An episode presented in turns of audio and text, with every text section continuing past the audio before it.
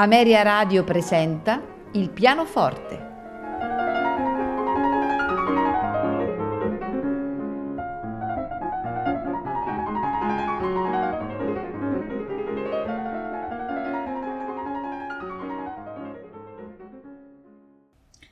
Buonasera e benvenuti a Il pianoforte. Questa sera ascolteremo due capolavori di Robert Schumann. Il primo sono gli studi sinfonici per pianoforte, opera 13. Questi studi sinfonici sono in forma di variazioni, eh, variazioni su un tema che non è di Schumann ma di un dilettante, il barone von Frichen, padre della mm, fidanzata di quel momento prima che eh, bocciasse il grande amore, quello con Clara Wick. Eh, il barone che suonava il flauto aveva mandato nel 1834 a Schumann un suo tema con delle variazioni, ehm, sollecitando eh, un parere eh, del compositore. Schumann mh, mm, se la cavò molto diplomaticamente, dicendo che il tema lo aveva interessato al punto eh, da fargli pensare di scrivere a sua volta delle variazioni. La gestazione dell'opera fu però molto lunga e tormentata. Schumann scrisse eh, prima eh, le variazioni patetiche, poi le trasformò nelle fantasie e finale e in seguito assegnò loro il numero d'opera 9 e le ritenne pronte per la stampa. Quindi cambiò idea mise eh, da parte eh, le fantasie finali, togliendo loro anche il numero d'opus, che eh, invece passò al Carnaval. Nel 1837 Schumann riprese in mano le fantasie finali e modificò radicalmente la struttura del tema. Tolse cinque variazioni, ne aggiunse altre, spostò l'ordine di qualche pezzo, cambiò per due volte il titolo e assegnò il numero d'opera 13. Il risultato è, è un paradosso, non solo a causa del titolo, ma anche perché la struttura delle variazioni studi non corrisponde più per intero a quella che era la struttura del tema e modificata.